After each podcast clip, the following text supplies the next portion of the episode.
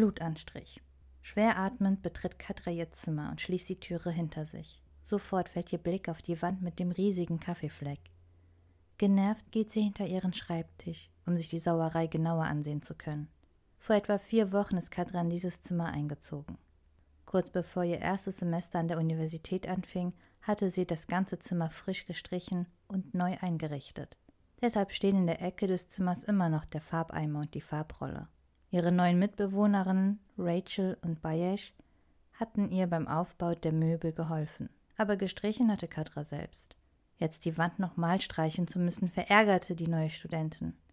Danke dafür, Rachel, ruft sie wütend in Richtung des Fensters.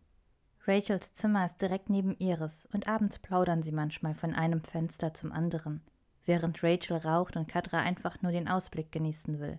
Zwar stört sie der Gestank der Zigarette, dennoch hat sie sich bis zum heutigen Tag noch nie darüber beschwert.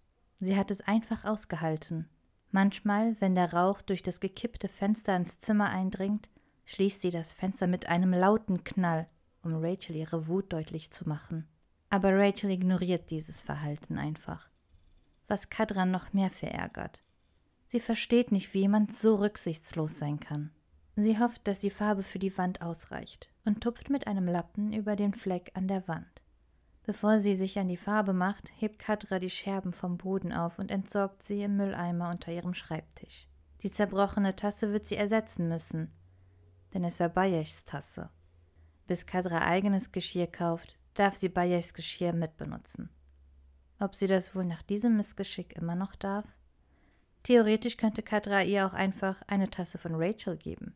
Immerhin war es ihre Schuld, dass die Tasse zerbrochen ist. Mit einem Blick auf die Armbanduhr sieht sie, dass es schon 21.45 Uhr ist. In der Wohnung ist es still. Hektisch beginnt Kadra das ganze Regal auszuräumen, um dann die gesamte Wand freimachen zu können. Wenn Bayesh nach ihrer Spätschicht nach Hause kommt, möchte sie ihre Ruhe haben. Sie kellnert an Wochenenden in einer beliebten Bar in der Innenstadt. Bevor Kadra mit dem Streichen anfängt, rollt sie die Abdeckfolie über den Boden aus und stellt alle nötigen Utensilien darauf. Dann nimmt sie die Farbrolle in die Hand und rollt den ersten Farbstreifen über den hellbraunen Fleck. Er verschwindet aber nicht gänzlich. Unter der frischen Farbe ist immer noch ein jetzt etwas hellerer brauner Fleck sichtbar. Kadra streicht nochmal darüber. Aber es nützt nichts. Verärgert schaut sie sich den frischen weißen Streifen mit dem hellbraunen Fleck an der weißen Wand an. Nach kurzer Überlegung entschließt sie sich, erst die restliche Wand zu streichen. Danach würde sie einfach eine zweite Schicht Farbe malen. Mit einem Blick in den Farbeimer wird ihr klar, dass die Farbe für eine zweite Schicht nicht ausreichen würde. Trotzdem streicht Katra weiter und denkt sich, mir wird schon etwas einfallen. Sie hat nun mal keine andere Wahl wenn sie nicht ständig an den Streit mit Rachel erinnert werden möchte. Allein der Gedanke an sie lässt ihr Herz wieder rasen vor Wut. Die halbe Wand ist nun gestrichen und der Farbeimer ist fast leer. Kadra schaut sich die Katastrophe an. Die nicht angestrichene Seite der Wand ist weiß, die gestrichene Seite ist weißer und nass, und der Kaffeefleck guckt sie weiterhin trotzig an. Ihre Uhr zeigt 22.30 Uhr. Während sie mit einer Hand den Nacken massiert, schaut Kadra sich in ihrem Zimmer um. Auf dem Bett liegen alle Bücher und Dekoartikel aus ihrem Regal. Schreibtisch und Regal stehen sperrig mitten im Raum. In ihrem Kopf dreht sich ihr gesamtes Zimmer. Und sie betrachtet es aus allen möglichen Perspektiven. Egal wie sie es macht, der Fleck lächelt sie frech aus jeder Position an. Und ihr rennt die Zeit davon. Mit hastigen Schritten geht sie zum Fenster und reißt es auf, damit der Geruch der frischen Farbe entweichen kann. Dann stellt sie sich auf das Bett und schaut über die Möbel hinweg die Schandtat an. Okay, wir nehmen das Regal und stellen es einfach an die frisch gestrichene Wand. Und den Schreibtisch stellen wir auf die andere Seite, sagt Kadra laut zu sich selbst. Dann flüstert sie lächelnd Problem gelöst und macht sich wieder an die Arbeit. Glücklich darüber, dass sie keinen Zeitdruck mehr hat, überlegt sie sich, welche Tapete sie sich vom Baumarkt kaufen kann, damit sie den widerlichen Fleck endgültig verschwinden lassen kann. Plötzlich dringen durch das offene Fenster die lauten Sirenen eines Krankenwagens und einigen Polizeiautos und reißen Kadra aus ihren Gedanken. Als sie das Fenster schließt, sieht sie das Blaulicht aus der Ferne und zieht schnell die Gardine zu. Mit einem zufriedenen Gesicht stellt sie das letzte Buch ins Regal und feiert ihren Erfolg, indem sie sich erleichtert auf ihr Bett fallen lässt. 23.15 Uhr. Und in der Wohnung ist es wieder still. Es sind doch keine Sirenen mehr zu hören. Bayech ist noch nicht zurück. Sie hört aber aus dem Treppenhaus Stimmen. Wahrscheinlich ist sie das und plaudert noch etwas mit dem süßen Nachbar von nebenan, auf den sie steht. Wie hieß er gleich nochmal? Takaya oder Takuya? Sie hatte es vergessen. Kadra lauscht konzentriert den Stimmen. Aber es ist nichts mehr zu hören, nur ein Schlüsselklirren. Kann ich erst etwas trinken? Bayes Stimme ist klar zu hören, als sie die Wohnung betritt. Sie klingt zittrig und müde.